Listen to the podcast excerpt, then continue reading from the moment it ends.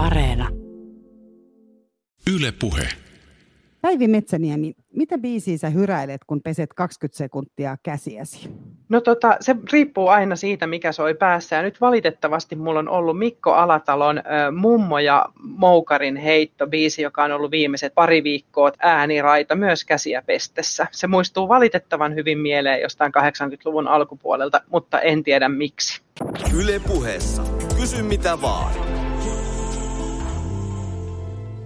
Tällä tavalla lähti siis käyntiin tämän viikon Kysy mitä vaan ohjelma, missä puhutaan lääkärin ammatista ja puhutaan lääkärin ää, potilaista eli nykykielellä asiakkaista. Näistä molemmista asioista kertomassaan ylioppilaiden terveydenhoitosäätiön johtajalääkäri Päivi Metsäniemi, joka on ehkä tullut osalle teistä tuttuksi myös tuolta Ylen koronachatista, missä Päivi on vastaillut jo useampaan otteisiin yleisön koronakysymyksiin. Me äänitetään tätä haastattelua nyt kolmas päivä huhtikuuta vuonna 2020 ja tehdään tämä internetsin välityksellä, koska eristys. Mutta jos linja ei nyt ole ihan täydellinen tai tuntuu vähän erilaiselta verrattuna aikaisempiin kysy mitä vaan ohjelmiin, niin tämä liittyy siihen. Mutta siis oikein lämpimästi tervetuloa teistä jokaisille ja mä haluan kiittää teitä ihan mielettömästi kaikista ihanista viesteistä, mahtavista kysymyksistä, mahtavista vierasehdotuksista ja niin edespäin. Eli laittakaa niitä edelleenkin tulemaan joko sen yle.fi ja sieltä Yle Puhe ja kysy mitä vaan ohjelma tahi sitten Instagramin kautta tai voitte laittaa myös suoraan mun sähköpostiin mira.selander.yle.fi. Eli ilolla otan kaikkia teidän kysymyksiänne vastaan, joita tosiaan on tullut aika laajalla skaalalla, vaikka aina asiantuntijoista ole tietoa. Ja sanotaan vielä tässä myös se, että vähän nämä tilanteet nyt vaihtelee, eli koska ollaan tosi tarkkoja siitä, että kenelläkään haastateltava tai itsellä ei ole minkäänlaista flunssaa ynnä muuta ja aina ei pysty tekemään myöskään näin etäyhteyksiin, niin välillä voi olla toi vieras kattaus vähän vaihtelee. Mutta ollaan kaikki kärsivällisiä ja pidetään itsestämme huolta ja lauletaan niitä biisejä käsiä pestessämme. Yle Puhe.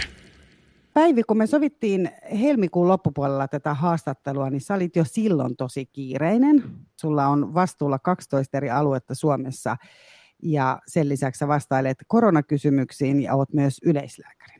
Mä en yhtään tykkää käyttää sanaa kiire. Kiire on silloin, kun kiirettä tekee, ja vaikka nyt tuntuu, että tekemistä on sieltä, kun herää siihen asti, kun menee nukkumaan, niin en jotenkin koe, että tämä olisi liikaa. Terveydenhuollossa on itse asiassa hyvin mielekästä olla töissä tällä hetkellä, jos kohta muutenkin. Miten sitten ää, itse sun työn kuva? No tietysti niin kuin muutkin ollaan jouduttu ottaa aikamoinen digiloikka. Eli esimerkiksi meillä ylioppilaiden terveydenhoitosäätiössä, meillä on tosiaan 12 paikkakunnalla on tämmöistä fyysistä vastaanottotoimintaa, niin me ollaan ihan mieletön harppaus tehty viimeisen kuukauden aikana ja siirretty lähes kokonaan etävastaanottoon. Eli etävastaanottoja pidetään kaikissa tilanteissa, joissa se on mahdollista. Esimerkiksi meidän fysioterapeutit, on pystynyt toteuttamaan ylivoimaisesti suurimman osan omista vastaanotoistaan nyt sitten videoyhteyden yli, joka vielä kuukausi sitten olisi tuntunut ihan utopistiselta, vaikka meillä tosi hyvät välineet sitä varten on. Et musta tuntuu, että tämä on vauhdittanut sitä meidän digiloikkaa. Sitten mä tosiaan näin niin kuin iltaharrastuksena käyn pitämässä vastaanottoa, yleislääkärin vastaanottoa, ja siellä sitten tuntuu, että potilailla on vähän erilaiset huolet kuin ennen. Ja moni miettii pidempään, että uskallaanko ollenkaan mennä nyt sinne terveydenhuoltoon, kun on tällaiset ajat. Tullaan vasta aika sellaisten hankalien vaivojen kanssa. Tai sitten tosiaan kysytään, että voitaisiko hoitaa tämä vastaanotto puhelimella tai videolla, ja sehän toki passaa. Minkälaiseksi sä koet sen kontaktin? Tämä on itse asiassa sellainen asia, mistä puhutaan myös ensi viikolla Kysy mitä vaan ohjelmassa, kun vieraana on kehopsykoterapeutti, missä myös tehdään etävastaanottoa tällä hetkellä. Mutta miten sä koet lääkärinä sen, että kun siellä on ruudulla ehkä vieraskin potilas, tai käytetäänkö nykyisin siis potilaista sanaa asiakas? Mä oon ymmärtänyt, että ei puhuta potilaista, vaan puhuta asiakkaista. No lääkäreiden kanssa, jos tästä asiasta puhuu, niin, niin kaikki lääkärit haluavat puhua potilaasta, koska on olemassa asia nimeltä potilaslääkärisuhde, joka on tosi pyhä ja koskematon, ja jotenkin lääkärit haluavat olla sen äärellä edelleenkään. Mutta mulle itselleni ei tuota mitään vaikeuksia sanoa asiakas, ja itse käytän sitä sanaa asiakas, tai sitten meidän omassa työssä tietysti se opiskelija, eli se yliopisto-opiskelija, jotka niitä meidän asiakkaita asiakkaita on. Mun mielestä asiakkuus ei tarkoita sitä, että asiakas tulee ja tilaa, mitä hän haluaa, vaan edelleenkin siinä on olemassa sitten se potilaan ja lääkärin välinen suhde, joka määrittelee sitten sitä, että mitä, mitä siinä suhteessa tehdään, kuinka siinä käyttäydytään. Musta näissä ei ole mitään ristiriitaa, mutta siitä tosiaan kenen tahansa lääkärin kanssa, kun lähtee keskustelemaan, niin voi joutua syviin vesiin. Mä oon itse ollut esimerkiksi tämmöisen chat-lääkäritoiminnan käynnistäjänäkin tuossa muutama vuosi sitten, ja olen tottunut siihen, että jopa sen chatin välityksellä pystyy aika hyvin kuulemaan ihmisen äänenpainoja, huolenaiheita ja välittämään myös sitä omaa viestiä. Että pystyy niin kuin aika hyvin luomaan siihen viestintään sellaisen rauhoittavan ja vakavasti ottavan sävyyn. Totta kai on tosi arvokasta olla samassa huoneessa ja erityisesti potilaan tutkiminen on vaikeampaa etävastaanotolla, mutta ei mahdotonta. Ja ajattelen, että näitä kaikkia välineitä voidaan ilman muuta käyttää terveydenhuollon tilanteissa silloin, kun se asia on sellainen. Minusta on sitä terveydenhuollon ammattilaisen ammattilaisuutta tunnistaa ne tilanteet, jolloin voidaan käyttää tämmöisiä etävastaanoton välineitä ja sitten taas tunnistaa ne tilanteet, joissa tota, pitää tulla samaan huoneeseen ja tulla tutkituksi ja kohdatuksi silmäkkäin. Ne syyt ei välttämättä aina ole lääketieteellisiä, ne voi liittyä siihen vuorovaikutukseen tai huoleen tai mihin tahansa, mutta tota, todellakin se on osa ammattitaitoa, että erottaa, koska pitää toimia mitenkin. Nyt kun puhutaan tästä etävastaanotosta, niin mä otan tähän virhehiukkasen kysymyksen tuolta Instagramista, kun hän kysyi, että tota, ää, kiinnittääkö lääkäri huomiota siihen, että onko asiakkaan tai potilaan karvat ajeltu? Ei missään tapauksessa. Se on aivan viimeinen asia, mihin ehtisi kiinnittää huomiota sellaisessa tilanteessa. Ei etävastaanotolla eikä lähivastaanotolla. Eli sen takia ei tarvitse ruveta nyt ajelemaan, kun kaikki antavat nyt kaiken rehottaa. Mutta kuinka paljon ää, lääkäri kiinnittää huomiota siis ylipäätään asiakkaan hygieniaan? Mikä on se kohta, missä sä puutut siihen? Tai kiinnitätkö ylipäätään huomiota sellaiseen asiaan, vai onko se niin, että mulla on nyt näppylä tuossa olkapäässä, niin sitten katsotaan vaan sitä näppylää ja kaikki muu jää näkemättä? ihan ilman muuta sitä kiinnittää huomiota potilaan siihen kokonaistilanteeseen. Ja jo siinä vaiheessa, jos mä menen esimerkiksi käytävältä hakemaan mun asiakasta sinne vastaanottohuoneeseen, niin kyllä se, tota, se tilanteen tarkkailu alkaa jo siinä vaiheessa, että millä tavalla ihminen on siinä, miten kerää tavaransa, kuinka helposti pääsee huoneeseen.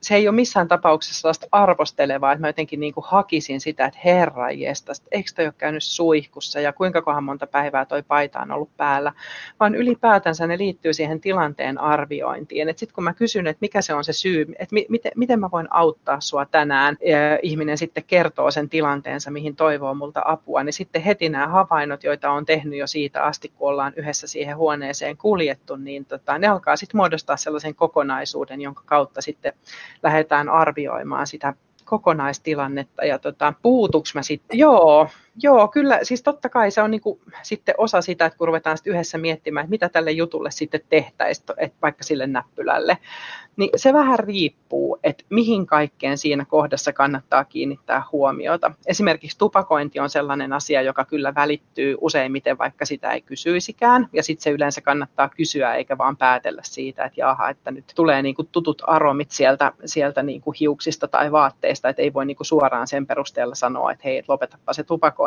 vaan sitten sen voi ottaa puheeksi. Ja sitten on semmoisia tietynlaisia lauseita, joita voi siinä käyttää ja kysyä, että mitä ihminen itse ajattelee omasta tilanteesta vastaan ja siitä voi aueta hyvinkin merkityksellisiä keskusteluja siinä vastaanottotilanteessa. Yle puhe. Mä vielä palaan tuohon potilasasiakas äh, asiaan. Tavallaan on vähän semmoinen, että asiakas tulee ja kertoo, että mulla on nyt tämmöinen, että kaipaisin vaikka allergialääkkeitä tai on joku vaiva. Mutta jossain vaiheessa asiakkaasta tulee niin kuin potilas. Eli tavallaan siinä niin kuin muuttuu se, että sitten häntä ruvetaan ehkä hoitamaan. Jos ihminen tulee jo valmiiksi potilaana, niin tota, muuttaako se jotenkin sitä systeemiä?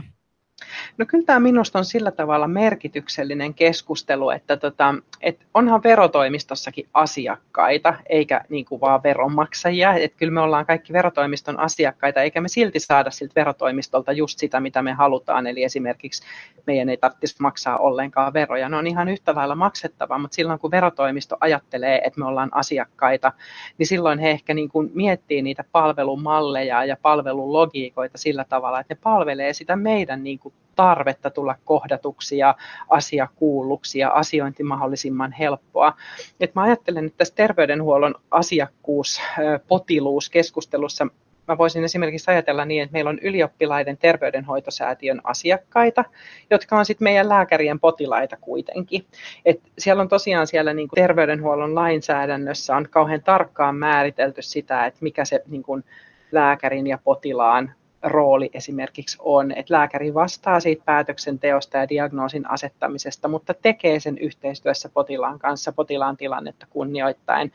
Ja sitten on lista niin kuin potilaan oikeuksia, joiden täytyy toteutua. Niin silloin se, niin kuin, mä ymmärrän, että lääkäreitä sit harmittaa se, että tämä asiakassanan käyttö niin kuin hämärtää tätä, mutta mun mielestä sen ei tarttisi hämärtää. Niitä voidaan käyttää rinnan ja ymmärtää, että se potilas on myös asiakas, niin auttaa ehkä hahmottamaan erilaisia asioita potilaan tai asiakkaan näkökulmasta. Eli miltä se asiointi tuntuu, onko helppoa tulla vastaanotolle, onko helppoa kertoa omista huolenaiheistaan, onko helppoa kertoa niistä vaihtoehdoista esimerkiksi, mitkä itsellään on ollut mielessä. Pystynkö kertomaan, että olen jo hakenut somesta tai Googlesta sitä ja tätä ja tota tietoa liittyen tilanteeseen, niin siinä asiakkuudessa on minusta hirveän paljon niin kuin lisää puolia vielä verrattuna pelkästään siihen, että kohdeltaisiin vain potilaana.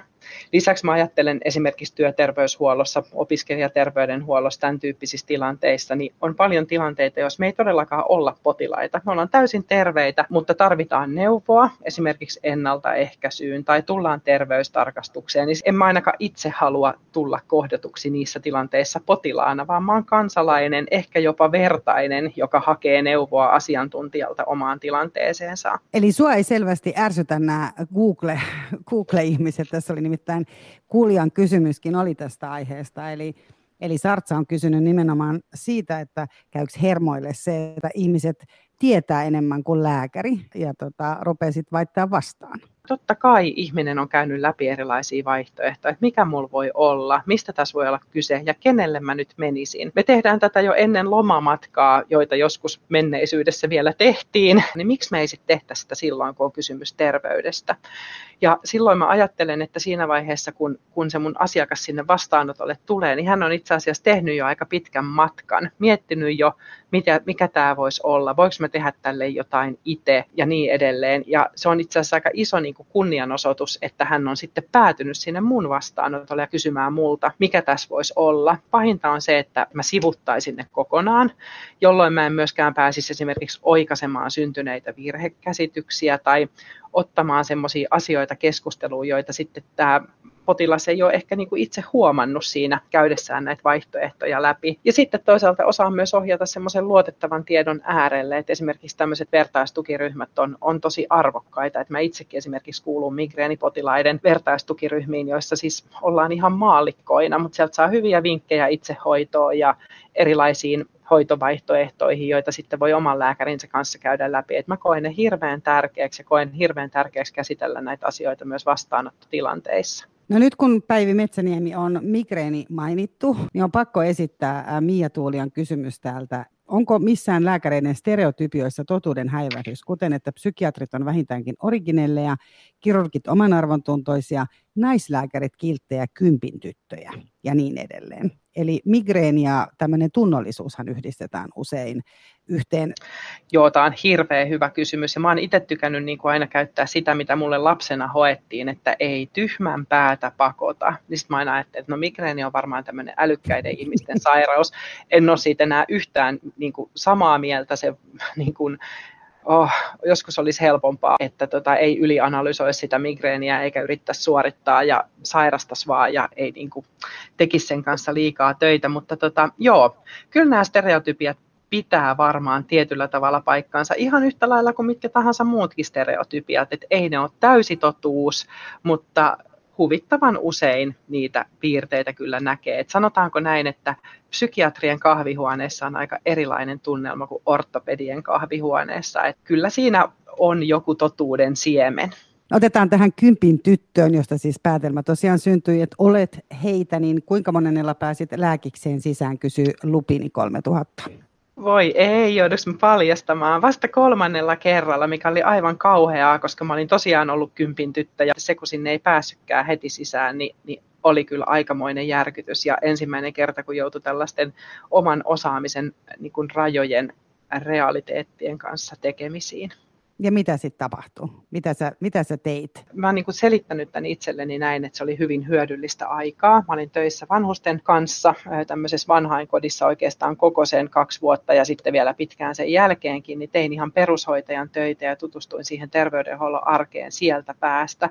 Mä opin potilaan kohtaamisesta niiden vuosien aikana enemmän kuin kukaan on pystynyt mulle sen jälkeen opettamaan, vaikka niin kuin mielestäni olen todella keskittynyt oppimaan sitä myös sen jälkeen. Se on mulle hirveän tärkeä asia. Kun mä silloin jo tiesin, että mulla on hirveä hinku sinne lääkikseen ja olin aika varma, että tavalla tai toisella tämä nyt niin kuin jotenkin tulee menemään, että, että kyllä musta vielä lääkäri tulee, niin mä hyvin niin kuin jotenkin herkästi aistin sitä, että millä tavalla siihen lääkäriin suhtaudutaan, miten hänen kanssaan viestitään, miten hänen läsnä ollessaan hoitajat on, että miten esimerkiksi se lääkärin kierto siellä vanhainkodissa toteutettiin, mitä jäi sanomatta lääkäriltä, mitä jäi sanomatta hoitajilta ja miten niitä puitiin kahvihuoneessa sit lääkärin kierron jälkeen, niin opetti myös mulle joitain semmoisia toimintatapoja, että mitä mä sitten ehkä, ehkä toivottavasti itse on onnistunut sit hyödyntämään omassa työssäni, sit kun mä teen muiden ammattiryhmien kanssa töitä, että koen, että se on ollut äärimmäisen arvokasta. Niin tässä tulee aika voimakkaasti esiin koko ajan tuo kokonaisvaltaisuus, mikä ei ehkä ole kuitenkaan semmoinen, mikä on kaikkien kokemus kaikista lääkäreistä. Että osa lääkäreistähän on hyvin kokonaisvaltaisia, että sä voit mennä keuhkolääkärille, joka voi kysyä, että onko sulla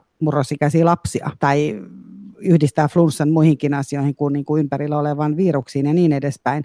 Mutta sitten taas on heitä, jotka tosiaan niin kuin haluaa katsoa vaan sitä pattia siinä olkapäässä ja saada sut sieltä ulos. Joo, ja lääkärinä tietysti voi menestyä molemmanlaisilla tota, toimintatavoilla. Että saattaa olla, että jotkut lääkärit sit suojaa itseään ja omaa jaksamistaan sillä, että keskittyvät vaan siihen tarjolla olevaan asiaan ja miettivät sen valmiiksi ja tekevät ratkaisun. Ja voi olla, että potilaskin on ihan siihen tyytyväinen. Mutta sitten selkeästi on sitten tämmöinen toisenlainen ryhmä lääkäreitä, joilla ehkä ne työnteon edellytykset on sellaisia, että jaksaa ja voi keskittyä ja ehtii keskittyä, niin kyllähän se on ihan mielettömän palkitsevaa, erityisesti täältä yleislääkärin niin kuin työnkuvasta katsoen, että, että pystyy ottamaan huomioon sen kokonaisuuden ja tietää esimerkiksi ne lasten asiat ja edesmenneen miehen kanssa olleet tanssiharrastukset ja viimekertaiset matkat. Et, et, et tuntuu, että se jotenkin syventää hirveästi sitä suhdetta ja parantaa sitä luottamusta. Et, et jotenkin, että kun mä tiedän enemmän mun potilaani asioista ja historiasta, niin jotenkin mä ajattelen, että potilaan on helpompi sit ottaa myös niitä mun hoitoehdotuksia vastaan. Et musta on hirveän hyvä, että ihminen voi itse valita sitä, sitä lääkäriä, jolla käy ja kenen kanssa niitä asioita käy läpi. Että tässä on hirveän paljon eri puolia, joita ei välttämättä tuo ajatelleeksi. Yle puheessa. Kysy mitä vaan. Kuulijoille tiedokset, kuuntelet siis Kysy mitä vaan ohjelmaa, missä tänään puhutaan lääkärin ammatista, puhutaan lääkärin asiakkaista kautta potilaista, missä me ollaan tässä tosiaan Päivi Metsäniemen kanssa puhuttu. Päivi Metsäniemi toimii yleislääkärinä, mutta on myös johtajalääkärinä äh, tuolla yliopistopuolella. Kyllä, ylioppilainen terveydenhoitosäätiö, joka vastaa kaikkien Suomen yliopisto-opiskelijoiden terveydenhuollosta. Kyllä, ja täällä on siis kysymyksiä teidän lähettäminä sekä koronasta että aika paljon myös monista muista asioista, ja niitä me käydään täällä läpi. Mun nimi on Mira Selander, ja tervetuloa kaikille teille, jotka tuutte vasta nyt mukaan. Tässä tuli nämä Google-potilaat Päivi jo esiin, eli, eli ihmiset tietävät ja sä suhtaudut heihin positiivisesti. Mutta onko tämä myös asia, joka näkyy nyt tällä hetkellä voimakkaasti tässä koronakriisin läsnä ollessa? Eli on paljon ihmisiä, jotka ovat kauhean tietoisia riskeistä ja pitävät hyvää huolta terveydestä. Ja terveydestähän puhutaan myös semmoisena suorastaan niin kuin palvonnan kohteena. Ja sitten on taas iso osa muita, jotka ei ehkä pidä samalla tavalla huolta terveydestään, eivätkä ehkä pidä sitä niin tärkeänä asiana. Korostuuko se sitten jollain tavalla tässä myös tämän koronaepidemian aikana, jolloin on esimerkiksi puhuttu siitä, että on enemmän kuolemia. Miesoletettujen kohdalla on ollut ainakin tähän mennessä esimerkiksi Italiassa ja Espanjassa ja Kiinassa, ja sitten se on yhdistetty myös, ei ole mitään varmoja tuloksia, mutta on yhdistetty muun muassa tupakan polttoon tai ehkä huonompaan hygieniaan tai siihen, että ei noudata niin paljon tällaisia terveyskehotuksia, ei pidä niin hyvää huolta terveydestä. Mikä on sun näkemys, Päivi Metsäniemi? No joo, kyllähän tämä koronaepidemia näkyy ja tietyllä tavalla se, että koronaepidemia on tosi erilainen nyt kuin mitä se olisi ollut ehkä 20 vuotta sitten, kun meillä ei vielä ollut mitään sosiaalista mediaa ja asiat ei sillä tavalla levinnyt sen kautta. Niin tota, esimerkiksi tuossa jossain lääkäreiden palaverissa todettiin, että viime viikolla kaikki koronaoireiden takia niin kuin puhelinpalveluun soittavat osas kuvailla niin kuin hengenahdistustaan tietyllä sanaparilla, että tuntuu niin kuin olisi painorintakehän päälle ja sitten seuraavalla viikolla kaikki oppikin sen, että pitää sanoa, että on kadottanut niin kuin haju- ja makuaistinsa, että niin kuin hämmentävän samoilla lauseilla toistuu se, että millä tavalla ihmiset kuvaa oireitaan. Ja tätä on näkynyt jo aikaisemminkin, että onhan meillä niin kuin tämmöisiä tietynlaisia muotidiagnooseja aina välillä, jotka näkyy vastaanotoilla, jotka ei sitten ole tämmöisiä oikeita epidemioita kuin tämä nyt käsillä oleva, niin silloinkin huomaa just sen, että tietyllä tavalla leviää ne semmoiset taikasanat, jotka pitää sanoa lääkärille, että tulee vakavasti otetuksi. Ja mä ymmärrän, että tämä on tosi inhimillistä ja lääkärinä on sitten taas kiinnostavaa nähdä, että minkälaisiksi ne kulloinkin muodostuu. Ja tota, tosiaan tässä koronaepidemiassa, kun tosiaan näyttää siltä, että tästä miesten ylikuolleisuutta on ainakin joissain joissain väestöissä niin, niin ollaan pohdittu sitä, että totta kai on tämä, että miehillä on enemmän riskitekijöitä, esimerkiksi tupakointia, mutta sitten myös tämä miesten terveyspalveluiden käyttö niin on asia, joka mua mietityttää kovasti, että naiset on ehkä tottuneempia, on semmoista terveyden lukutaitoa, että osataan olla yhteydessä ajoissa ja tota, tiedetään, että terveydenhuoltoa voi olla yhteydessä silloin, kun on sitä tai tätä. Ja sitten on taas tämä suomalaisen miehen niin kuin stereotyyppi, josta me puhutaan, että minä menen lääkäriin vasta kun on pääkainalossa kanssa, enkä oikeastaan silloinkaan, että ei tarvitse auttaa. Mä en vielä tiedä, mikä on totuus nyt tämän koronaepidemian kohdalla, että mistä se miesten ylikuolleisuus tai ylisairastuvuus johtuu, mutta, mutta että näitä tämmöisiä erilaisia vaihtoehtoja niin kuin on käynyt mielessä. Jälkeenpäin varmaan vasta saadaan näitä vastauksia, eikö niin? No se on just näin, että vilkasta tutkimustoimintaa, erittäin vilkasta tutkimustoimintaa tämän koronan ympärillä niin kuin on, ja me tiedetään esimerkiksi jo Wuhanin epidemiasta on julkaistu jo kymmeniä kymmeniä artikkeleita, niitä tulee joka päivä lisää, ja koko ajan se tieto niin kuin kertyy ja paranee, mutta tietysti niin kuin aikaa on kulunut sille tieteellisen tutkimuksen näkökulmasta vielä todella, todella vähän, että, että jälkipolvia varten saadaan sitten varmasti paljon viisautta, mutta se ei ole heti kentän käytettävissä. Mutta tosi tärkeää, että sitä tehdään ja että vielä jaksetaan tämän kaiken niin kuin tämän päivittäistilanteen ja kriisitilanteen hoitamisen lomassa sitten vielä suunnitella niitä tutkimusasetelmia ja kerätä tietoa ja kirjoittaa artikkeleita, että todella, todella tärkeää työtä. Yle puhe. Tässä on ollut vähän myös eripuraisuutta. Päivät pitkät, kun ihmiset katselee tuolla erilaisia keskusteluohjelmia ja uutisia ja erikoislähetyksiä ja niin edespäin ja lukee artikkeleita ja varsinkin jos lukee somea, niin tulee sellainen käsitys, että ihan kaikki lääkärit ei ehkä ole samalla viivalla.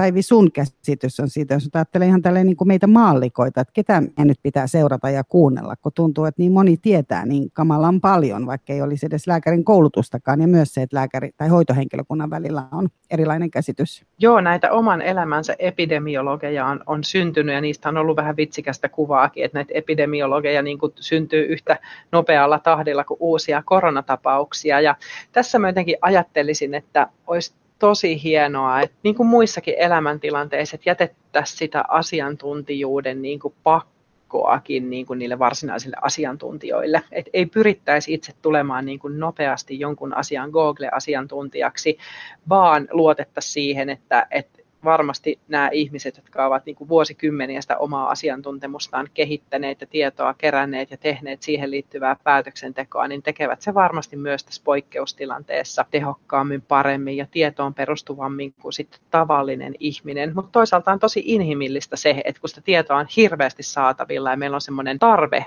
olla asioiden päällä ja tietoisia ja ö, muodostaa omaa näkemystä, niin totta kai silloin helposti sitten tulee semmoinen ajatus, että sen sommefiidin perusteella pystyy muodostamaan oman näkemyksensä, vaikka se olisi kuinka ristiriitainen sitten asiantuntijoiden näkemyksen kanssa. Ja tämä ihan sama koskee lääkäreitä. Ei kaikki lääkäritkään ole infektiotautien tai epidemiologian asiantuntijoita. Ja ihan yhtä lailla ihmisiä mekin ollaan, että, että siellä samassa kattilassa niitä mielipiteitä syntyy ja ne voivat törmätä toisiinsa joskus aika railakkaastikin. Ja onko se niin, että ihmisen kuuluu sitten seurata häntä, kenen jotenkin käsitys sopii siihen omaan maailmankuvaan. Että jos joku nyt sanoo, että meidän kaikkien pitää käyttää hengityssuojaimia ja toinen vaikka kipuilee siellä sen kanssa, että ei halua viedä niitä hoitohenkilökunnalta tai niitä, ketkä on niin kuin erityisryhmissä ja erityisissä riskiryhmissä, niin seurataan sitten tätä asiantuntijaa eikä sitä, joka sanoo, että kaikkeen ne pitäisi laittaa. Tässähän tulee helposti Joo. hysteriksi päälle niin sanotusti. Joo, kyllähän ne kuplat muodostuu niin kuin pienissäkin asioissa, että jo some-algoritmit tekee sen, että me enemmän nähdään sellaisten ihmisten mielipiteitä ja keskusteluja, jotka on samanmielisiä meidän kanssa ja se voi syntyä tämmöisessä pienessäkin kuplassa, kuten esimerkiksi mielipide siitä, että pitääkö suojavarusteita käyttää vai eikö pidä käyttää. Mitä mieltä sä olet? No mä oon itse sitä mieltä, että ne suojavarusteet kannattaa ilman muuta tässä tilanteessa varata sinne terveydenhuollon henkilöstön käyttöön ja sielläkin niihin riskitilanteisiin, joissa niitä erityisesti tarvitaan. Ihan pelkästään, tai on kaksi syytä. E, puhtaasti se syy, että me varmistetaan niiden riittävyys. On ihan ehdottoman tärkeää, että niitä riittää siellä, missä niitä ilman muuta tarvitaan.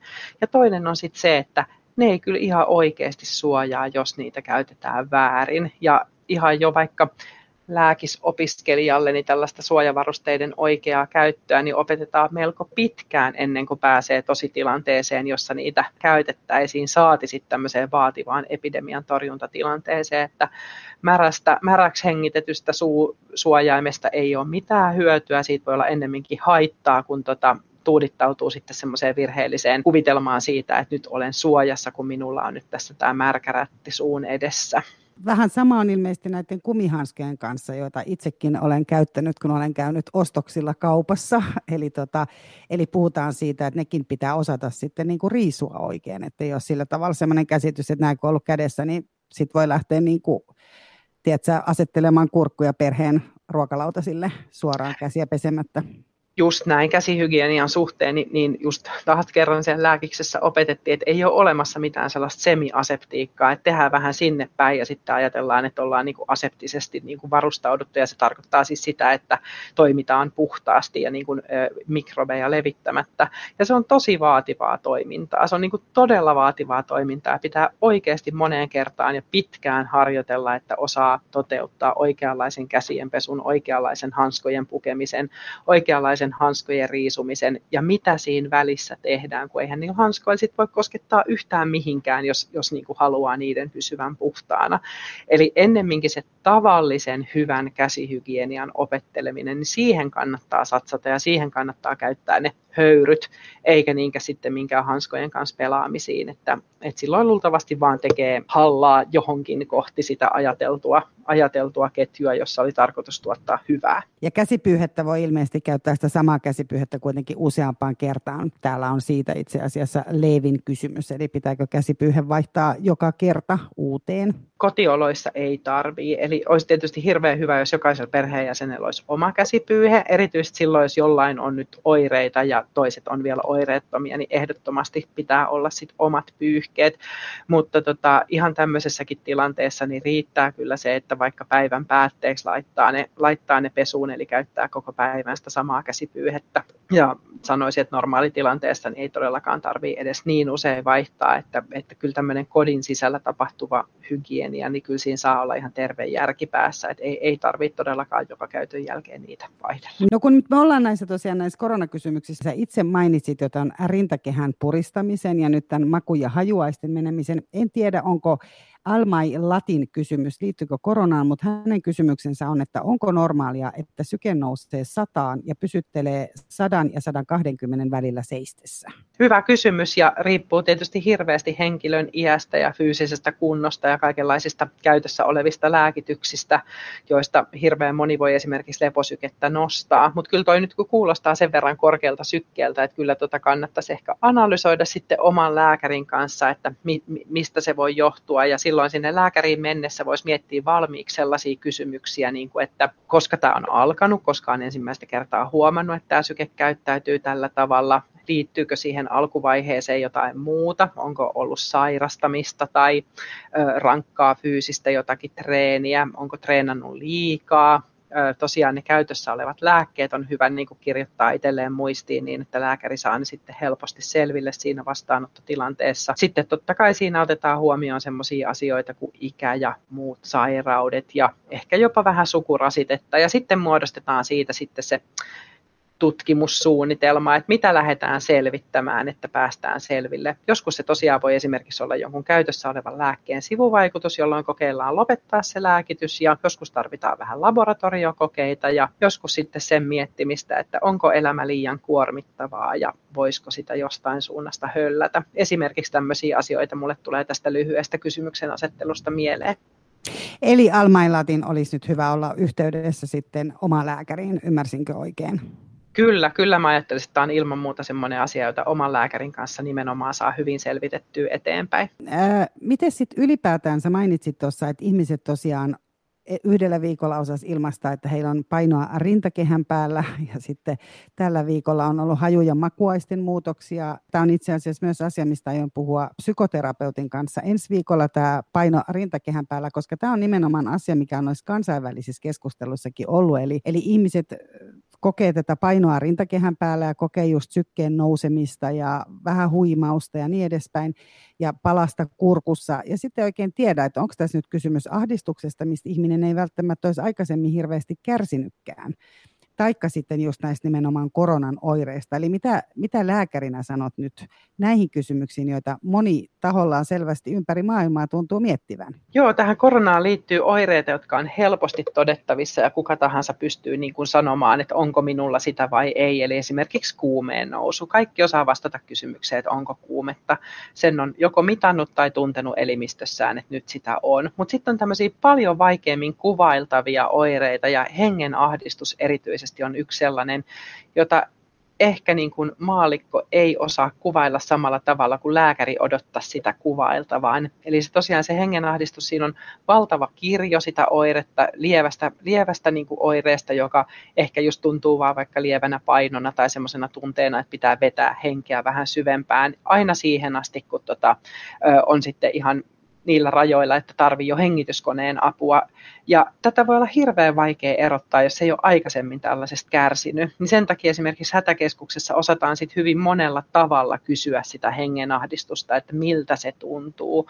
Esimerkiksi pyydetään laskemaan hengitystiheyttä, kuinka monta kertaa minuutissa joudut vetämään henkeä. Ja jos se vastaus alkaa olla yli 30 kertaa, niin tota, sitten siellä hätäkeskuksessa jo ruvetaan huolestumaan. Mutta jos ihminen sanoo, että no en mä tiedä, että kuusi tai seitsemän, niin silloin tietää, että okei, että ei ole mitään semmoista ylimääräistä hengitystyötä, jota joutuu tekemään. Ja tota, siihen sitten tosiaan liittyy tämmöisiä erilaisia sanallistamisen muotoja, niin kuin just tämä painorinta kehällä tai tuntuu, että vaikka kuinka niin kuin hengittäisin syvään, niin keuhkot ei saa tarpeeksi happea. Ja, ja sitten voi ihan tulla esimerkiksi vaikka pistelyä sormiin, joka johtuu sit siitä hyperventilaatiosta eli ylihengittämisestä. Et se voi tosiaan niin kuin ilmetä hyvin monella eri tavalla ja siinä sitten vaaditaankin sitä ammattitaitoa, että osaa niitä kysellä niin, että päästään oikein jutun juurelle.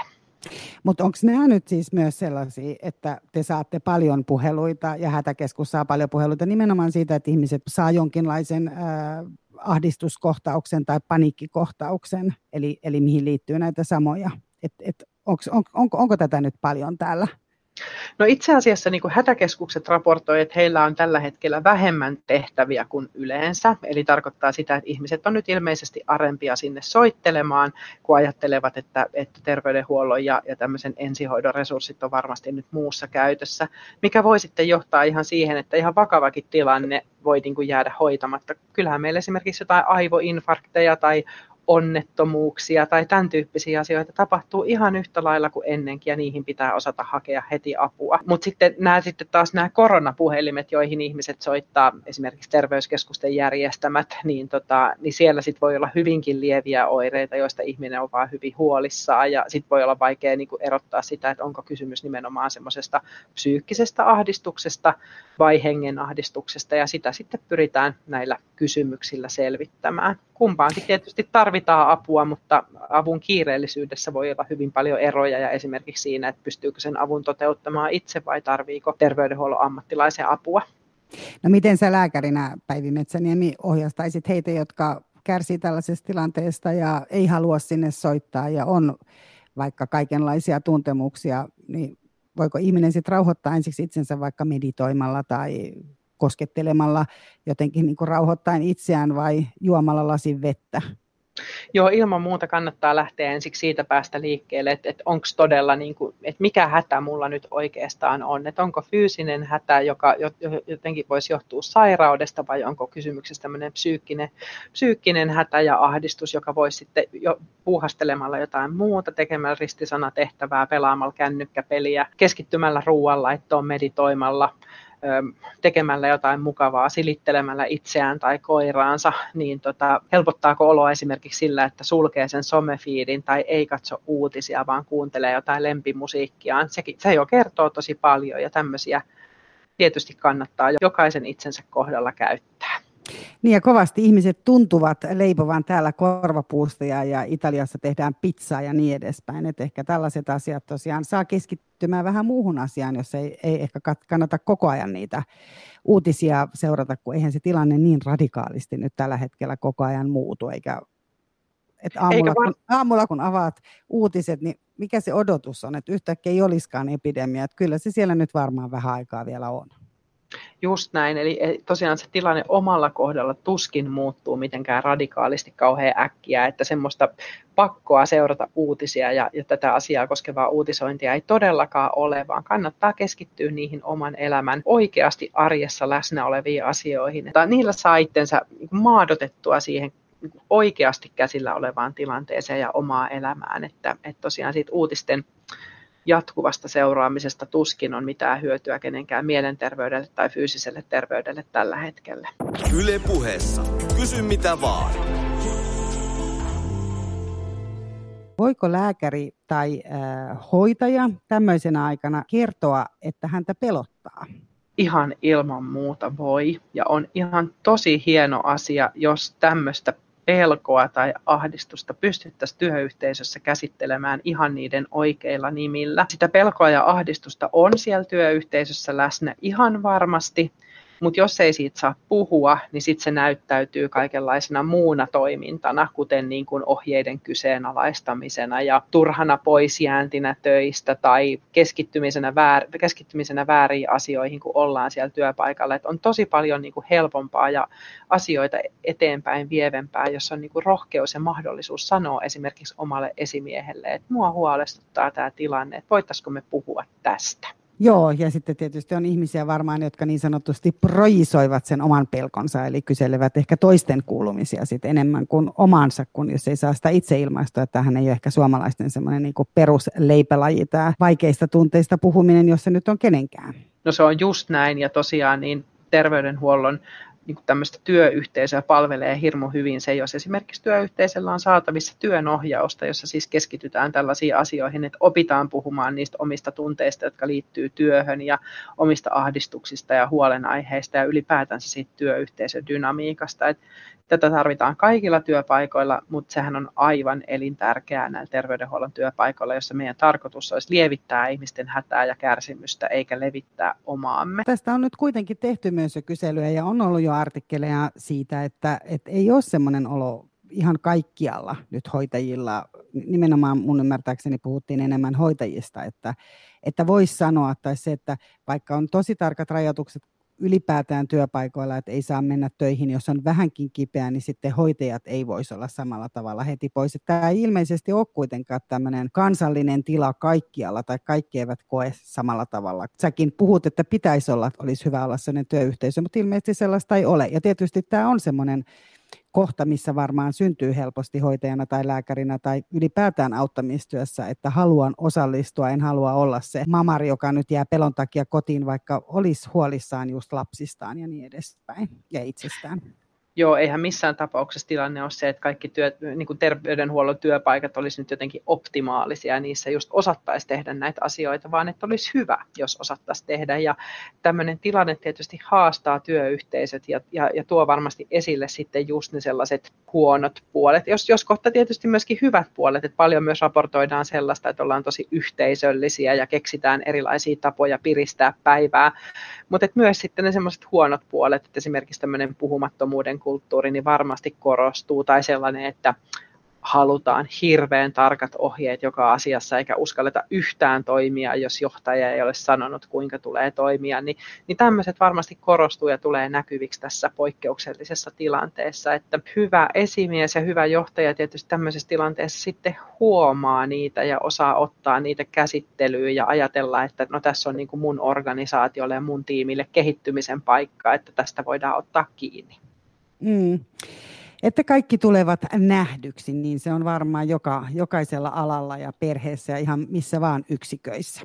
Kyllä. Tota, äh, useampikin kuulija on laittanut mulle viestiä tästä ja oli sekä Instagramissa että mailissa että tuolla Yle Puheen Kysy mitä vaan sivustella suhteesta lapsiin ja avioerolapsiin. Eli miten toimitaan nyt suhteessa lapsiin, jotka ovat viikkoviikkosysteemillä vanhemmillaan ja entä erillään asuvat puolisot tai nuorison poika- ja tyttöystävät. Miten lääkäri kehottaa näissä kohdissa toimimaan? Muun muassa tietämätön on yksi näistä nimimerkeistä, joka on tämän kysymyksen esittänyt.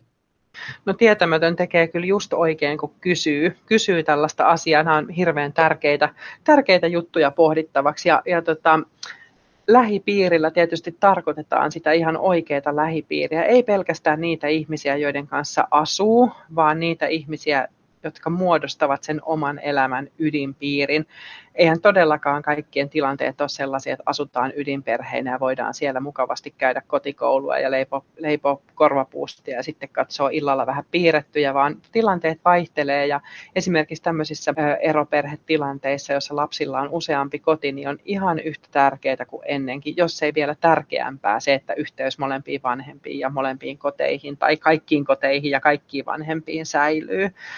Ja tota, jotenkin mä ajattelisin, että tässä on tälle nuorisolle aivan hirveästi kestettävää. Niin sitten mm. vielä se tilanne, että jos ei saisi niinku tavata omaa, omaa kumppaniaan, poikaystävää, tyttöystävää, niin se on jo niin kuin liikaa. Et tervettä järkeä niistä tietysti kannattaa käyttää ja miettiä, että onko joku tapa, jolla voidaan minimoida yhteysketjuja, Ö, mutta, tota, mutta on kyllä liikaa, jos ihminen ei saa sitä omaa lähipiiriään tavata. Joo, ja miten sitten urheilu sanotaan, että on sovittu, että nyt treenattaisikin vaikka ää, viisi ihmistä keskenään, että pysytään alle sen kymmenen, mutta ei ollakaan näissä niin kuin kahden, että on vain kaksi. Miten tällaisissa tilanteissa, koska niistä on kanssa aika raju sit sanoa sekä valmentajalle että urheilevalle nuorelle vaikka, että ei onnistu. Että nehän on myös niin kuin mielenterveydellisesti ja sen oman kunnon pitämisen ja eteenpäin katsomisen kohdalla niin kuin tosi tärkeitä asioita. Joo, ja näiden kanssa joka päivä ihan täällä omassakin kodissa tehdään töitä kymmenen ihmistä ei suinkaan ole mikään turvaraja, että alle sen olisi ihan ok, ja nämä sitten taas nämä urheiluseuroja vaikka viisi ihmistä, niin siinä on taas sitten viisi ihmistä, jotka eivät muodosta toistensa lähipiiriä, vaan tuovat ne kontaktit sitten niin kuin lisänä siihen oman, oman lähipiirin kontakteihin. Ja esimerkiksi meidän ohjelmassa on tänään teinin jenkkifutistreenit, jotka tapahtuu täysin online. Hän harjoittelee itse, mutta yhtä aikaa kavereittensa kanssa, ja tänään on vuorossa saliharjoittelua, jota odotetaan aivan mielettömällä innolla innolla. Samalla tavalla lätkä seurasta on tullut molemmille pojille ohjeet, että kuinka sitä kuntoa ylläpidetään ja miten ollaan yhteydessä omaan valmentajaan. Kyllä, tässä tosiaan kekseliäisyyttä tarvitaan, mutta ajattelisin, että tämä on just nyt sellaista toimintaa, jota, jossa ei pidä lähteä niitä rajoja rikkomaan ja ajattelemaan, että no kyllä me voidaan toimia näin ja kyllä me voidaan vähän harjoitella yhdessä ja kyllä me voidaan käydä kentällä vähän potkimassa ja niin edelleen, vaan että ne on nimenomaan niitä kontakteja, jotka menee sen oman lähipiirin yli, joista ei nyt tässä tilanteessa saa hyötyä. Että etävälineet ja mielikuvitus käyttöön, niin kyllä me tästä tilanteesta selvitään. Eli tämä tiedoksi muun muassa Juhanille, joka kysyi tästä harrastusasiasta. Eli ei pidä päästä siis lasta treeneihin, jos siellä ehdotetaan, että tehdään viisihenkisessä porukassa jotain, vaan kotitreeniä ohjaa lääkäri. Tota, äh, sitten kysymys kuuluu, että voiko saunoa, jääkö vi- virus saunaan elämään? Kyseessä on taloyhtiön sauna, voiko mahdollisesti tarttua henkilöstä toiseen? Nyt sanotaan, että voi olla korona, vaikka ei ole oireita. No, tämä on mulle tosi rakas aihe ja tämä saunan rajoittaminen on mulle niin kuin melkein kaikista vaikeinta koko tässä, koko tässä epidemiassa. Tuntuu tosi kovalta. Taloyhtiöt on tosi eri kokoisia. Niitä samoja saunoja voi käyttää joko vain kaksi perhettä tai sitten 50 tai 100 perhettä ja silloin tietysti ihan valtavan iso ero siihen, että miten tätä tilannetta pitäisi tulkita. Mutta lähtökohtaisesti esimerkiksi näissä koronachateissa, niin mä oon ohjeistanut sillä tavalla, että niitä taloyhtiön saunoja kannattaa tässä tilanteessa välttää, koska me ei ihan tarkkaan tiedetä, kuinka kauan se virus pinnoilla elää, ja jos se elää ja jos se pintojen kautta tarttuu, niin sauna voisi olla sille kyllä semmoinen erittäin otollinen paikka, että vaikka saunan mittari näyttäisi 80, niin ei ne kaikki pinnat niin kuumia ole, vaan siellä olisi just sellaisia ihania suunnilleen 40 lämpöisiä pintoja, jotka sitten usein on tämmöisten taudin aiheuttajien suosikki, suosikkipaikkaa. Ehkä se taloyhtiön sauna ei ole nyt se vaarallisin paikka, mutta toisaalta varmuuden vuoksi ehkä voisi olla hyvä, että niitä ei tässä tilanteessa myöskään sit käytettäisi. No sitten huolestunut kysyy, että miksi alko on auki? Ihminen ei tarvitse alkoholia. Kuka vaan asiantuntija voi vastata paitsi alko?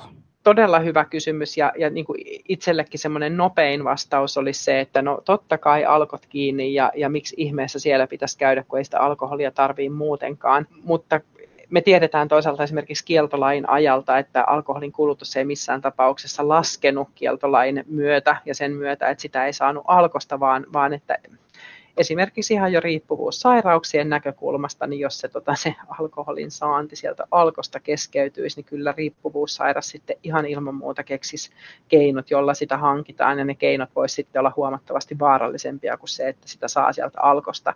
Tämä on huomattavasti paljon olisi paljon niin kuin pidemmän eettisen ja moraalisen pohdiskelun paikka ja siihen ei ole tässä, tässä aikaa. Mutta tosiaan se, että ehkä se helppo vastaus on se, että, että ei ole ihan yksi oikoista sanoa, vaikka omasta mielestä tuntuisi ihan helpolta ratkaisulta, niin tällä asialla on niin paljon eri puolia jotka täytyy kaikki ottaa huomioon, ettei tule tehdyksi huonoja päätöksiä. Tota, Päivi Metsäniemi, kuinka usein sä joudut puuttumaan asiakkaan alkoholin käyttöön ja mitä teet, jos näet, että asiakas pyytää sairaslomaa ja on humalassa tai krapulassa? Tämä on Eetun kysymys.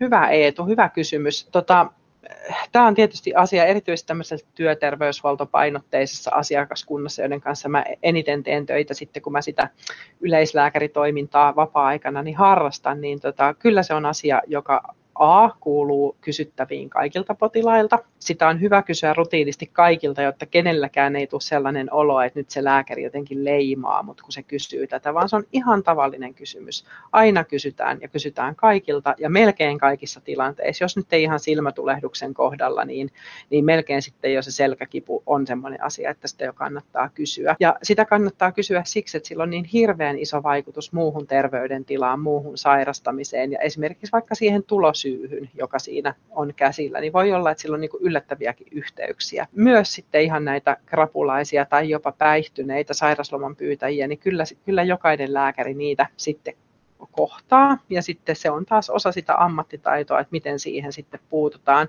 Työterveyshuolloissa on yleensä aika semmoiset tarkatkin toimintaohjeet, että jos epäilee tämmöistä tilannetta, että kuinka sitten toimitaan, mitä kysytään, pyritäänkö puhalluttamaan, kirjoitetaanko sairaslomaa, ja jos kirjoitetaan, niin mitä koodia käytetään. Sehän on ihan selvä asia, että, että se päihtymystila voi olla este mennä työpaikalle, mutta se ei ole toisaalta sitten velvollisuus sille työnantajalle maksaa palkkaa palkkaa. Eli se voi hyvinkin olla, että sen sairauslomatodistuksen saa, koska on estynyt menemään töihin akuutin päihtymystilan takia, mutta tosiaan työnantaja sitten ei ole velvollinen siinä tilanteessa maksa, maksamaan palkkaa. Eli tosiaan tämä sairauslomatodistus ja se palkanmaksuvelvollisuus on niin kuin kaksi eri asiaa. Eli kannattaa olla tarkkana myös niitä kood- nyt kannattaa googlailla sit myös niitä koodeja, mitä siinä omassa sairauslomatodistuksessa lukee, eikö näin?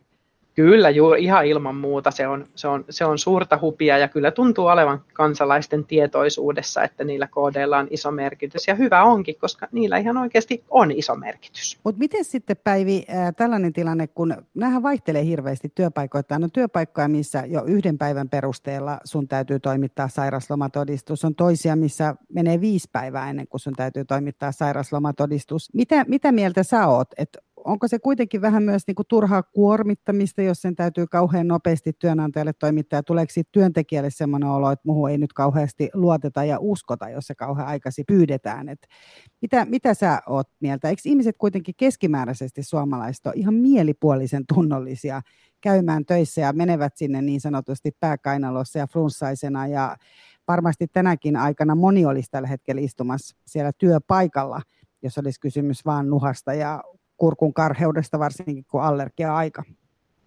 Joo, se on todellakin näin, että se oma ilmoituskäytäntö niin itse asiassa vähentää niitä sairauspoissaolopäiviä, kun ihminen on sitten kuitenkin keskimäärin ja yleisesti ottaen niin tunnollinen, että heti kun ne sairauden oireet on hävinnyt, niin hän palaa sinne työpaikalle. Kun taas sitten lääkäri olisi voinut varmuuden vuoksi kirjoittaa pari päivää enemmänkin sitä sairaslomaa vain välttääkseen sen, että ei nyt tämän saman potilaan tarvitse tulla uudestaan tästä samasta yleensä hyvin tavallisesta asiasta, joka sinänsä menee itsestään ohi. Työpaikat tietysti heillä on oikeus itse päättää näistä käytännöistä ja voi olla erilaisia syitä siihen, että miksi sitä, vaikka sitä ensimmäisen päivän sairaslomatodistusta halutaan, mutta noin yleisesti ottaen niin pääsääntö olisi kyllä se, että kannattaa luottaa työntekijöihin, kannattaa tätä oma ilmoitussääntöä niin kuin käyttää, että ihminen voi itse olla omalla ilmoituksellaan pois töistä.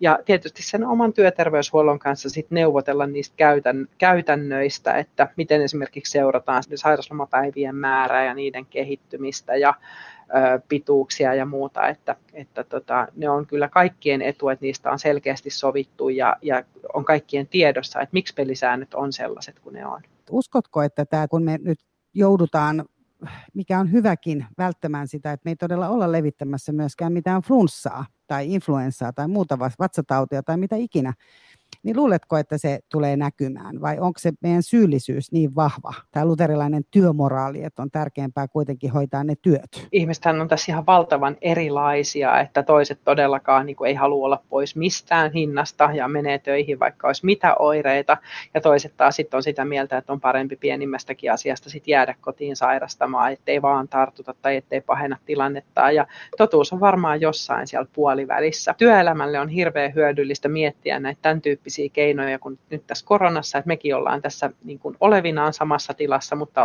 ollaan silti etäyhteydellä, että soisi sen, että näitä että ne jäisi meidän käyttöön myös tämän koronaepidemian jälkeen, jolloin voisi myös ajatella näitä tilanteita siten, että jos nyt on työ kuntoinen, niin voisi ihan hyvin sitten tehdä niitä etätöitä, vaikka vähän vaikka jotain nuhaoiretta olisikin, ja esimerkiksi työmatkan rasitukset tuntuu liian suurilta, vaikka kunto sitten sinänsä riittäisi sen kevyen toimistotyön tekemiseen.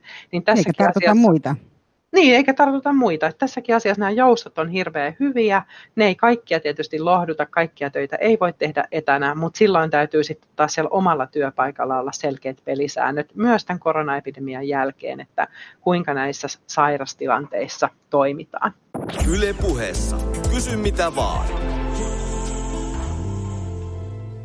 Otetaan Raimo Miettisen kysymys siitä, että onko helppo kysyä neuvoa, neuvoa erikoislääkäriltä, jos ei itse tiedä?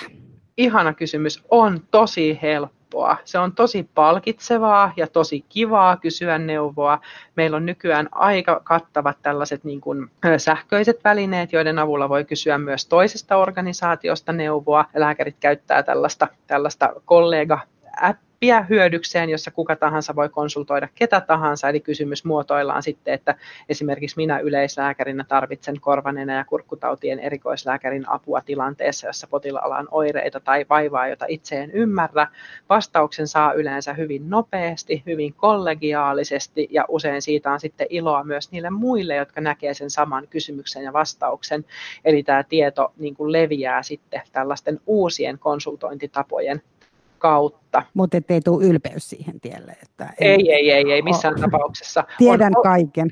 Mm, on osa omaa ammattitaitoa, tietää oman osaamisensa rajat. Kaikkien erikoisalojen tieto kehittyy joka päivä niin valtavaa vauhtia, että ei ole mitään järkeä edes yrittää pysyä kaikessa siinä mukana. Se ei olisi ensinnäkään mahdollista eikä tarpeellista, koska se kollegakunta on olemassa siellä. Ja yksi meidän tehtävistämme on se, että me autetaan toisiamme.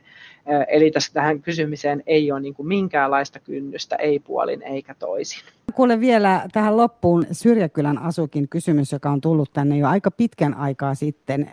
Ja hän kysyy, että terveyskeskuksessa vaimo keittiöllä töis, puoliso riskiryhmä, soireyhtymä, diabetes. Kuka kantaa vastuun koronan saades työpaikalta? Näitä riskiryhmäasioita on mietitty viime viikot tosi kovasti ja on suositeltu, että riskiryhmään kuuluvat ei sitten joutuisi tekemään semmoisia töitä, joissa olisi erityisen alttiita sille koronatartunnalle. Tämä siitä syystä, että riskiryhmiin kuuluvat ovat siis suuremmassa riskissä saada hyvin vakavan koronataudin. Ja tota, silloin se on työnantajan vastuulla aina nämä asiat miettiä, että riskiryhmään kuuluvan työntekijän tulee esittää luotettava todistus siitä riskiryhmään kuulumisesta esimiehelleen ja sitten esimiehen kanssa käydään läpi, että mitkä ne olisi ne työt, jotka ovat turvallisia tässäkin tilanteessa. Kaikilla työpaikoilla se ei ole yhtä helppoa, mutta se keskustelu on silti käytävä. Niin on aika paljon kuitenkin myös sellaisia tosiaan aloja A, missä ei tosiaan pysty tekemään etätöitä ja sitten on sellaisia, missä osa pystyy ja osa ei. Että tästä varmaan tulee tämmöinen niin ehkä epätasa-arvoajatus. Että... Joo, just näin. Ja silloin, silloin tota, jos ajatellaan, että se tasa-arvo tai yhdenvertaisuus on sitä, että kaikille on aina samaa ja ihan tasan samat säännöt, niin silloin just joudutaan sitten tämmöisiin tilanteisiin, joissa tuntuu niin kuin epäreilulta tai kokee niin kuin kohdanneensa vääryyttä, vaikka todellisuudessa se yhdenvertaisuus pitäisi ajatella just sillä tavalla, että, että kaikkia tilanteita arvioidaan niin kuin samojen arvojen ja samojen niin periaatteiden mukaan mukaisesti, vaikka ratkaisut on sit yksilöllisiä, koska tilanteet on tavalla tai toisella erilaisia. Koetko itse Päivi sitä, oot johtajalääkäri, että vaikka olet myös ollut tuolla jo vastaanotolla, mutta luuletko, että joudut kohtaa sitä, että sinä siellä saat etänä ohjastaa ja me täällä pistetään nämä suojapuvut päälle ja lähdetään hoitamaan koronapotilaita. Luuletko, että tulee tällaista palautetta yhtään, myös? Mm, en yhtään ihmettelisi, jos tällaista, niin kuin, että ne ei ehkä uskalla sanoa, mikä on tylsää. Minusta olisi tosi ihanaa, että me voitaisiin puhua näistä asioista suoraan, mutta, mutta tota, en yhtään ihmettelisi, jos semmoista keskustelua esimerkiksi siellä väljissä ruokapöydissä niin kuin vastaanottojen välissä sit käydään, että voi että, että siellä ne johtajat vaan etänä ante, antelee kaikenlaisia ohjeita ja on olevinaan niin viisaita ja täällä me joudutaan kantamaan tämä riski. Ja näin se todella on. Meillä on tosi erilaiset työnkuvat ja mä ajattelen, että mä palvelen organisaatiota parhaiten tällä hetkellä siten, että mä pysyn työkykyisenä ja pystyn olemaan kaikkien käytettävissä koko ajan. Ja siitä syystä olen eristänyt itseni tänne kotitoimistolle ja pyrin sitten siihen, että kaikilla työntekijöillä on siellä mahdollisimman turvalliset ja riskittömät olosuhteet. Et meidän työt on erilaisia ja siitä lähtökohdasta näitä on mietittävä. Onko tullut muuten enemmän ihan kaveripiiristä kysymyksiä tänä aikana kuin muuten? Joudutko toimimaan myös kaveripiirin lääkärinä ja nyt tämmöisenä koronalääkärinä sitten? Kyllä. Mä oon kyllä myös ihan rohkaissut kaveripiiriä, että jos tuntuu, että ei halua kuormittaa niin kuin tavallista terveydenhuoltoa tässä vaiheessa, niin multa saa kysyä ja teen sen hyvin mielelläni nyt ja muissakin tilanteissa ja osaan myös niin kuin asettaa rajoja, että sanon sitten, kun musta tuntuu, että en jaksa osaa tai jostain syystä niin kuin voi hoitaa. No mutta nyt vedetään Päivi Metsäniemi raja myös aikatauluun, eli kysy mitä vaan ohjelman äh, ihan siis tämmöinen fyysinen aika nyt tässä loppuu. Ollaan saatu paljon vastauksia ja, ja olet avannut lääkärin työtä ja, ja tota, lämmin kiitos siitä. Äh, mitä sä haluaisit sanoa vielä kuulijoille? Tässä ollaan tosiaan epidemiassa siinä vaiheessa, että todennäköisesti huippu on vasta tulossa, eli nyt vielä pelätään sitä tuntematonta. Mä sanoisin, että tässä vaiheessa tekee tosi hyvää, jos joka päivä ehtii maadottua semmoisten tavallisten asioiden äärelle. Ruokailu ja nukkuminen ja ulkoilma, ö, omat läheiset ihmiset tavalla tai toisella. Ja sitten mä myös haluaisin sanoa, että jos teillä on jotain huolia, terveysmurheita, ö, oma tilanne ahdistaa, ei, ei tunnu ratkeavan, on kurjia asioita siellä kotona, niin niihin pitää ja voi ja saa hakea apua edelleen. Että älä jää yksin myöskään muiden asioiden kanssa. Hei, lämmin kiitos Päivi Metsäniemi, lämmin kiitos rakkaat ihanat kuulijat ja lähettäkää edelleen viestejä ja kysymyksiä. Ää, ensi kerralla vieraana on siis psykoterapeutti, eli nyt voidaan pohtia sitten tätä henkistä puolta sekä koronan aikana että noin muuten. Hei, peske, pestään kaikki käsiämme, pysytään kotona aina kun se on mahdollista ja kaikille kaikkea hyvää. Moikka!